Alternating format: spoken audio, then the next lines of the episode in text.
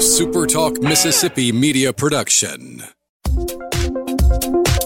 He's the former president and publisher of the Sun Herald, and now he's on the radio. Welcome to Coast View with Ricky Matthews on SuperTalk Mississippi Gulf Coast 103.1. Welcome back to Coast View. Now we're going to shift gears and move to our sort of modified Saints uh, Friday. Uh, we have Jeff Duncan from the Athletic here. He's here every Friday to kind of give us, uh, you know, what's going on in the in the sports world, what's going on in the football world, what's going on with the Saints. But this past week, all everyone's obviously sort of processing the Super Bowl, and it really what was a complete domination by the Tampa Bay Buccaneers. Uh, the, you know, I, I, I know we talked about we expected it to be a high scoring game and all of that, but they basically shut Pat Mahomes down uh, what's your read on on you know now that you've had a week to kind of think about it? Well, hey, look, I picked the Bucks. That's one thing I did do correct. I just felt like they were playing so well at the end of the year. I mean, I think in a lot of ways, Ricky, we want to kind of bring up how it relates to the Saints. All the struggles that Saints fans saw the Saints have against the Bucks in that game, and the frustrations maybe with not being able to get the ball down the field and Drew Brees is having to hold the ball and run around. We saw Patrick Mahomes go through the exact same thing.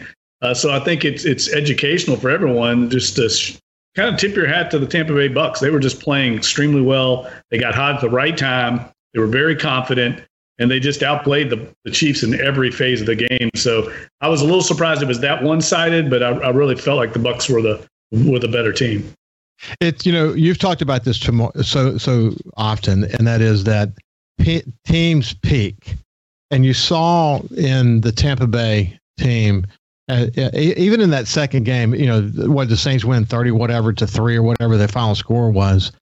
But at, from that point on, you saw Tampa begin to get it together. They were getting some of their players back. You were seeing the the uh, communication between um, the quarterback and the receivers really start to kick in. They were making big plays. The defense was playing really good. Uh, you, you, you know, you, you were seeing the offensive line doing protection. A lot of the things that, that were making the Saints so darn good, but they, the Saints were kind of coming off a little bit, and man, they were peaking. And that's just the way it works in NFL. This was this year's team, wasn't it? Yeah, and I, I think uh, the key for their team was just how their defense became a dominant unit. I mean, by the end of the year, you could pick in the early part of the season, you could pick on their secondary. They had a lot of young guys back there. Rookie Antoine Winfield Jr. at free safety, uh, Carlton Davis, Sean Murphy Bunting. I mean, these were guys that were finding their way in the league. And by the end of the season, they had gelled as a unit and were playing extremely well. They they figured it out. They had a great confidence. And you saw what happened. I mean, look, they took Tyreek Hill out of the game. They had a great plan for Jason Kelce. Uh, that high powered Chiefs offense could not really function. And I know that the Chiefs were missing four of their five starting offensive linemen. That obviously played a huge role. But the fact was, is even when he had time, there weren't players open downfield. And that's a credit to Todd Bowles and that secondary, which came on. And I think they're going to be a force to be reckoned with. That's a young defense for the most part uh, for the Bucks coming back. And we already know that Tom Brady has said he's coming back. So they're going to be a factor and a headache for the Saints for years to come. And you're watching, you know, you you all the points you made about the defensive backs. Man, they they played lights out the whole game, and the defensive line, man, they were just relentless. I mean, they would they would bust through, and I have never seen Patrick Mahomes run for his life like he had to run for his life in that Super Bowl. It was really amazing to watch, wasn't it? Yeah, and I think a lot of it had to do with attrition. I mean, can you imagine, Ricky, if the Saints went into the Super Bowl without Terron Armstead, Ryan Ramczyk, Erik McCoy, and say Andrus Peat. I mean, it, it, that's what you're dealing with. Four of their yeah. five starting offensive linemen weren't there, and that's just not going to. No matter what, you can say next man up, but there's a reason those guys were starting, and it showed in that game. I thought Tampa really got after them, and they really dominated the game. I mean, I, they could have scored more. They were on the one yard line uh, early in the game and didn't even get any points out of it. So there was a lot of, I think, a, a lot of reasons to believe that Tampa was the, the best team in the league by the end of the year, and it showed. Well, so uh, two uh, New Orleanians, uh, Tyrann Mathieu and Leonard Fournette, uh, got to play in the Super Bowl. And of course, it turned out well for Leonard Fournette. I mean, it was you could see that Tyrann Mathieu was pretty frustrated most of the day, but boy, an ama- you follow these guys' careers. An amazing set of circumstances kind of falls in place for both of these guys, which ends, you know, has them ending up in the Super Bowl playing one another. So it's an amazing situation, wasn't it?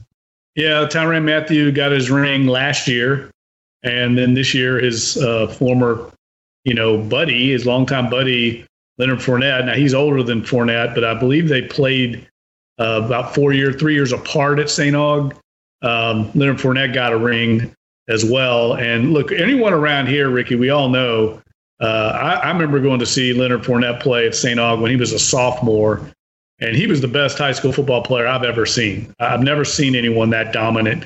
He was just a man among boys at that age, and he continued that way on into his career as number one high school player in the country, and uh, then went to LSU and was dominant there. And then his career kind of fizzled out a little bit in Jacksonville. And what a pickup for the Bucks! I mean, you have to credit not only uh, the Bucks front office and personnel department, but also it's a credit to Tom Brady. I mean, in mid-season or before the season, they picked up Rob Gronkowski. Then they get Leonard Fournette the week before the season, and then they get Antonio Brown during the season. All three guys were Pro Bowl caliber players that just kind of wanted to jump on board the Tom Brady train, and they all end up scoring touchdowns in the Super Bowl. And I mean, you just that just doesn't happen. It's a testament to Tom Brady and how much a player like that can attract other great players to be a part of a team. Well, I had so many of my friends that were saying Drew Brees is the goat, goat, goat, goat. Man, every single one of them to a person is, man, you got to give it to Brady. What an amazing accomplishment. Unbelievable. Yeah. And, you know, a lot of the same things I heard Bucks players saying about Tom Brady afterward are the things I've heard Saints players for years say about uh, Drew Brees. It's not the physical attributes, it's not the tangibles, it's the intangibles, the leadership, the work ethic, you know, the commitment, the the camaraderie, the team building stuff that that Brady does. He builds confidence in his teammates because of his greatness. It's kind of like when you play pick up basketball at the park and you knew you had the best guy in the in the neighborhood on your team. You you knew you were going to probably win because you had the guy on your team. That's what I think great players like Brees and Brady do to their teammates. And we saw that in, in the Super Bowl. Tom Brady didn't have the statistical numbers that everybody wants to see, but he just led the team and got it done. Whenever they had a chance, he made the big pass.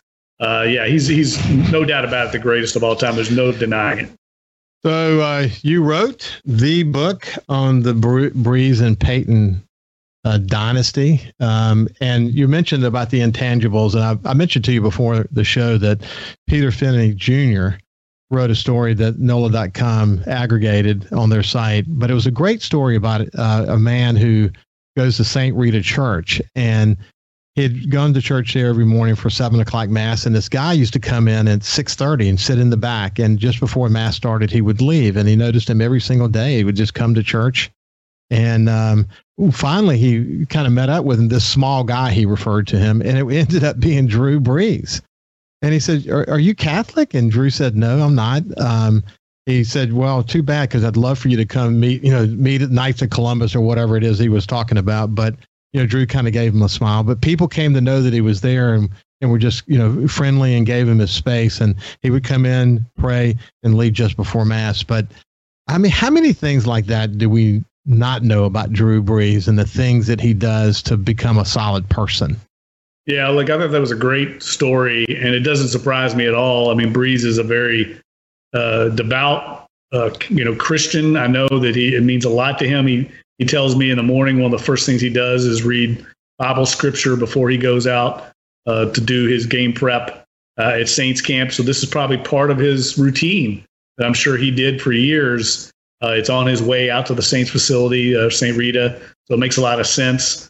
Uh, and I, I, thought it was just a, a, tremendous story about how he keeps it private and doesn't necessarily trumpet a lot of the things he does. Uh, and it also says a lot about New Orleanians. Uh, you know, that, that's one of the things I think Drew loves about the city and has always loved is you can be a celebrity here, but people are used to that and they let you live your life and they don't hassle you. And that's a good example of it. Yeah, I remember when I became president of NOLA Media Group, and we were talking about our entertainment uh, coverage and all of that. And I, I, in a meeting, I said something like, "Gosh, this think of the celebrities that live here and the movies that are going on.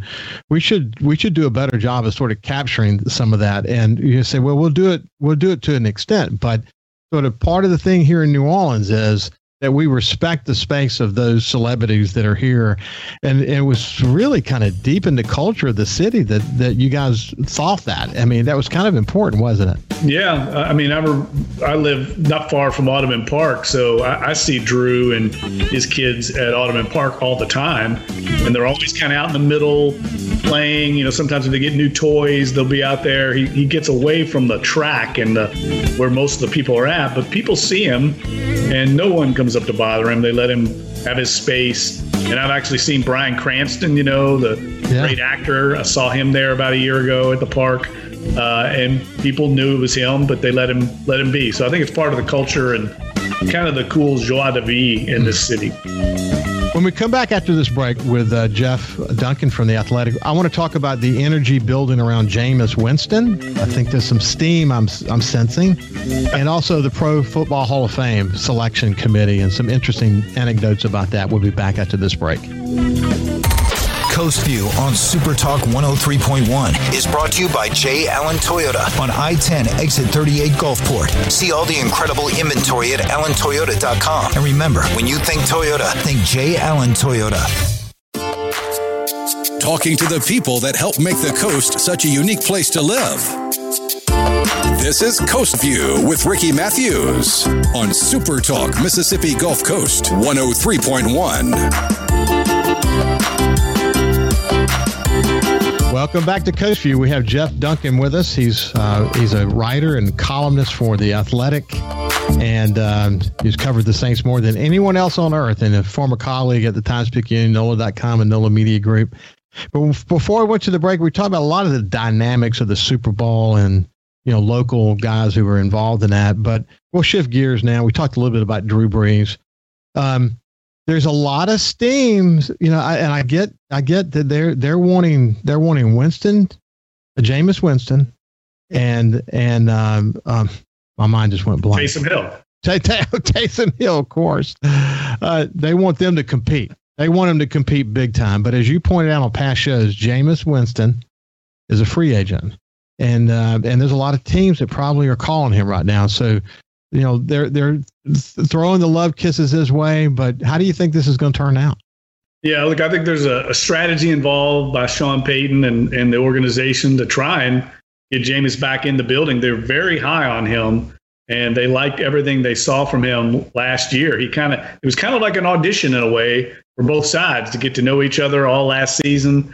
Uh, they got to see behind closed doors how he worked and i've heard nothing but positive reports on him clearly he's going to have to make a decision himself, Ricky.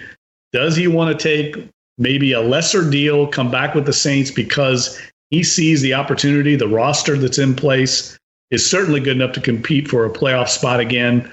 Or does he want to maybe take big money in the in the open market if there's that available to him? I think it's a much more quarterback friendly market this year than it was a year ago. There are a lot of teams needing veteran quarterback play like himself. So I could see where he's a little conflicted by it, but I do think the Saints make a very uh, compelling pitch to him. Come in, he'd probably compete with Taysom Hill for the starting job, and I think he probably feels confident he could win that job and be the the uh, successor to Drew Brees and have this great roster around him uh, that he really didn't have nearly as talented a roster in Tampa as he would have here. You know, let's think about it for a minute. It, it okay, so it, we've talked about it before. He's smart. He's picked up this this offense that you need a PhD in to execute. He he has the physical skills. My goodness, I mean, he, he can throw the ball. How far? You know, seventy. I don't know how far he can throw the ball. But wouldn't it be amazing to have his physical attributes and his smartness without the issues he had at Tampa Bay?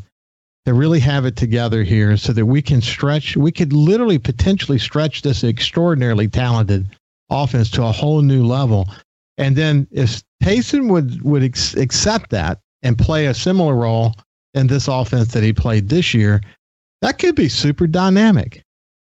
Yeah, that, that's the intriguing possibility with uh, Jameis Winston is his physical skill set is as good as anyone in the league. Uh, can he get past some of the decision making issues that really sidetracked his career and, and led to his end in Tampa? I think it's a huge question mark. Uh, you have to, if you're a Saints fan, you have to look at the glass half full, and that you've got Sean Payton and this really good offensive coaching staff. They've got a lot of great players around him where he wouldn't have to carry the team. Uh, but I'm still a little skeptical, to be honest with you. I, I think, uh, you know, I heard a lot of the same things about Cam Newton when he came into New England that he was going to get with Bill Belichick and Josh McDaniels, and this great coaching staff would play to his strengths. And he looked like the same guy to me in New England that he, that he was in Carolina. And uh, so I, I'm in kind of a show me mode with Jameis Winston. Let, let's see it. I want to be see if he can prove it to me that he can get past some of those those hiccups that really derailed his career. You're on the Pro Football Hall of Fame selection committee. Um, you know, of course, Peyton Manning got in this year. Tell me about some of the dynamics that you observed this year. Well, there's one representative per each NFL market. I took the mantle from my mentor, Peter Finney, who was on the committee for decades. And basically, you're there to represent uh, anyone that might come through your market. For instance, I represented and made the uh, presentation for Sam Mills, the former Saints linebacker and also Carolina Panthers linebacker, uh, at this year's meeting. We did it virtually for the first time, Ricky, because of the coronavirus pandemic. And actually, I was surprised at how well it went. It felt very normal. The process went uh, just about as well as it ever has, even in that big room that we usually meet in. Everyone got a chance to be heard. And the way it works is you present a case for five minutes.